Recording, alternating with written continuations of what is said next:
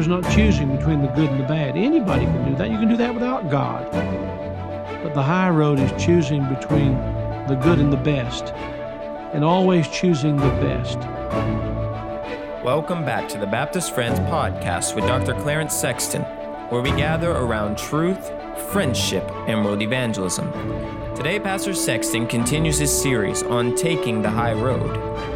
Please plan to be with us for our annual Baptist Friends meeting on April 12th through the 16th. Registration is open now. Please visit baptistfriends.org. And now, here is Pastor Sexton. So thankful that we can talk today, and we have some very important things to talk about. I wonder how do you get a pioneering spirit in a second and third and fourth generation Christianity? Dr. John Phillips, my dear friend who's now in heaven kicking up gold dust, said the first generation has convictions, the second generation has beliefs, the third generation has opinions. I don't know how accurate that is with convictions, beliefs, and opinion, but I do know we must have a pioneering spirit in the work of the Lord. Honestly, as we look around, especially the obvious things like buildings that have been built and fundraising that's been done and lots of things like that. People are enjoying the fruits of what others have pioneered and accomplished, but they're not required to have the pioneering spirit.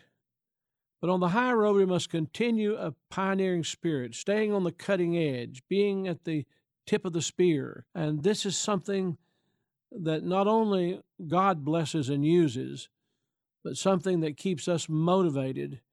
It helps eliminate things that shouldn't be in our lives. It helps qualify the things that should be in our lives. But we need a, a pioneering spirit. And the people who've gone before us had a pioneering spirit. Even in the Bible example, uh, when we come to the book of Judges, Remember the warring campaigns that the children of Israel had to go through, led by uh, Moses and then led by Joshua across the Jordan through the warring campaigns through the Canaan. And it required faith in God, a mighty faith in God, believing God, a recognition of our own helplessness and, and the power of God to get the job done. But then, then we come to the book of Judges, and the Bible says that they lived with the enemy because the same faith that was required to drive out the enemy would have been the faith that made God real to them.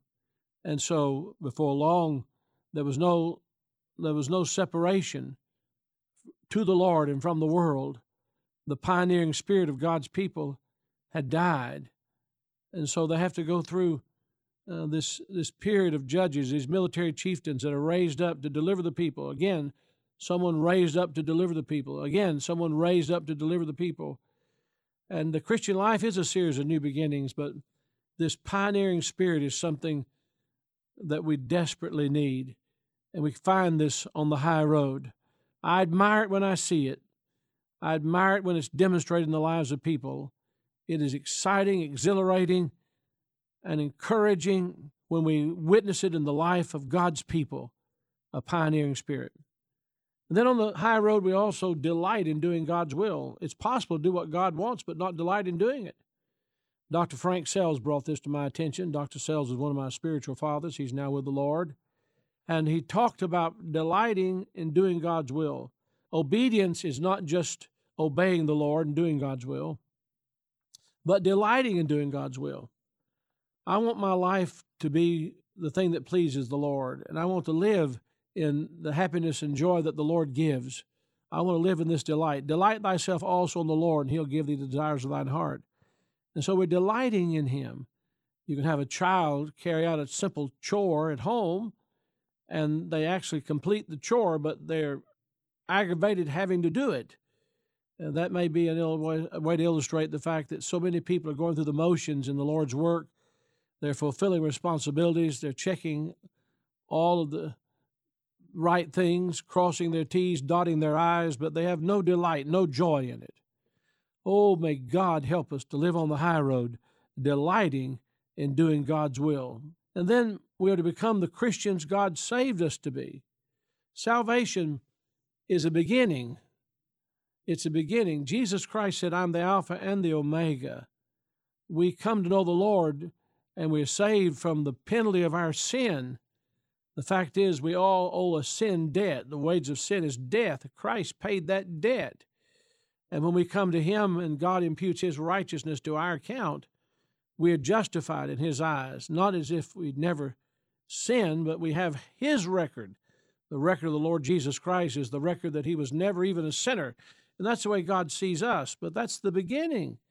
And then there's sanctification. Sanctification as God saves us from the power of sin and the and the, the pull upon our lives. He gives us strength. Remember that we have the living God living in us, the life of God in the soul of man. And then someday, thank God, we'll be saved in the very presence of sin. That's glorification. But we are becoming the Christians God saved us to become. I'm not finished, and God is not finished with me.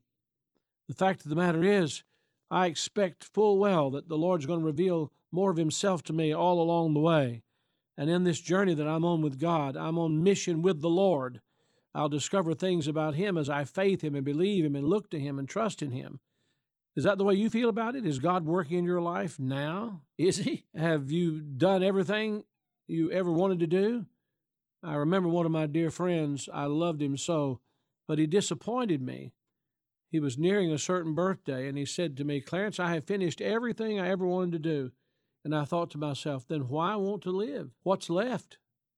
Oh, friends, listen. We, we've never we've never gotten to the length and breadth and depth and height of the Lord. We're still becoming what God saved us to become. I believe the greatest things God's going to ever let me do are things that lie ahead. And all this composite of things in the past will be something useful that God uses for a foundation to launch into the things He has for me in the future. We're looking unto Jesus, the author and finisher of our faith. And that leads us to believe that on the high road, and this happens to be the 28th thing we've discussed, we press toward the mark. I think the emphasis here for most of us is on the mark, the mark for the prize of the high calling of God in Christ Jesus. God is the goal, He's the mark. All eyes on Christ. But we're pressing. We're pressing, we're straining, we're working at it.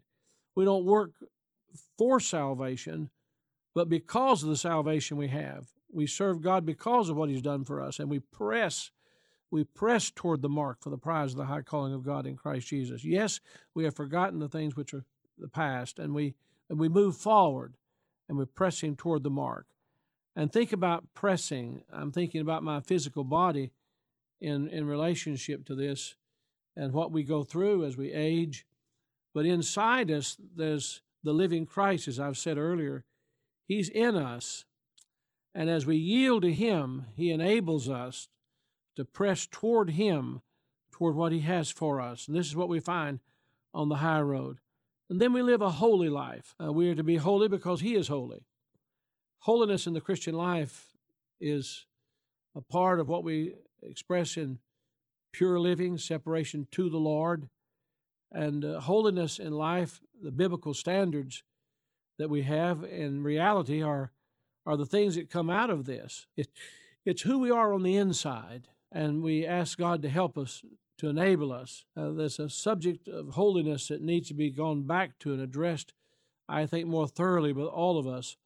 But holiness begins in my own life.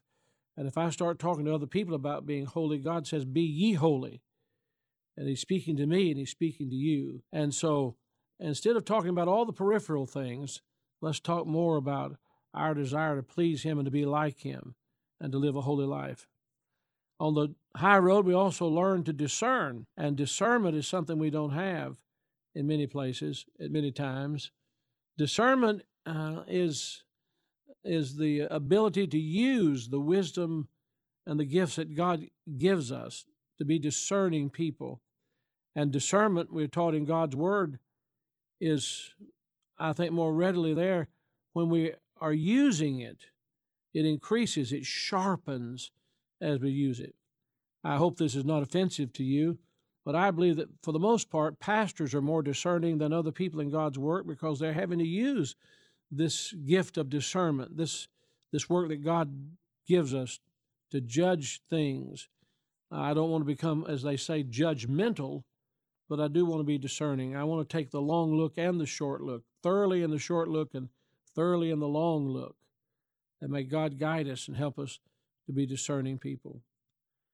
On the high road, we also recognize that we are personally accountable to God.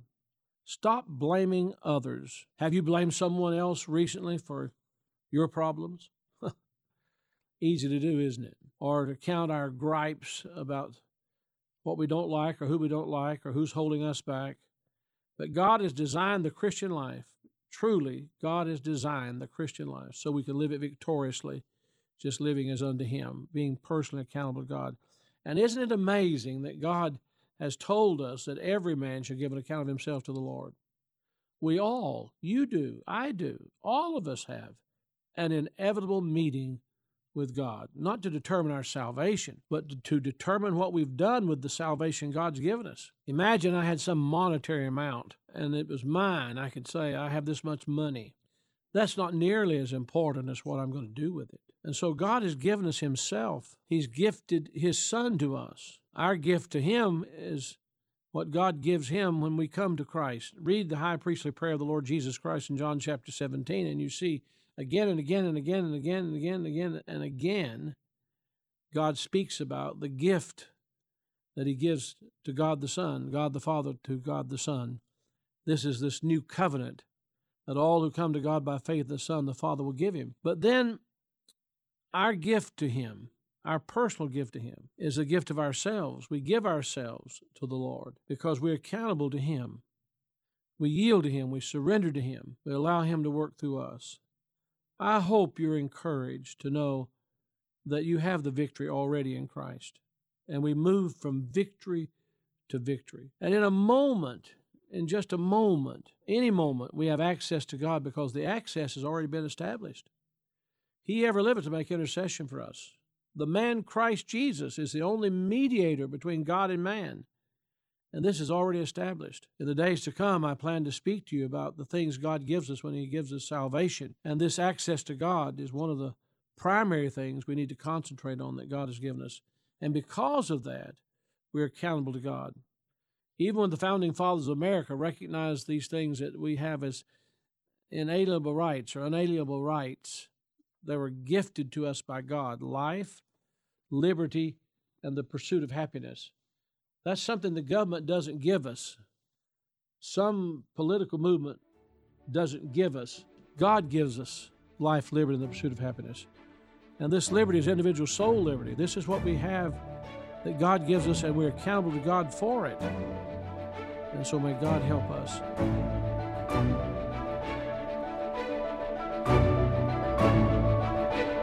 Thank you for listening to this episode of the Baptist Friends podcast.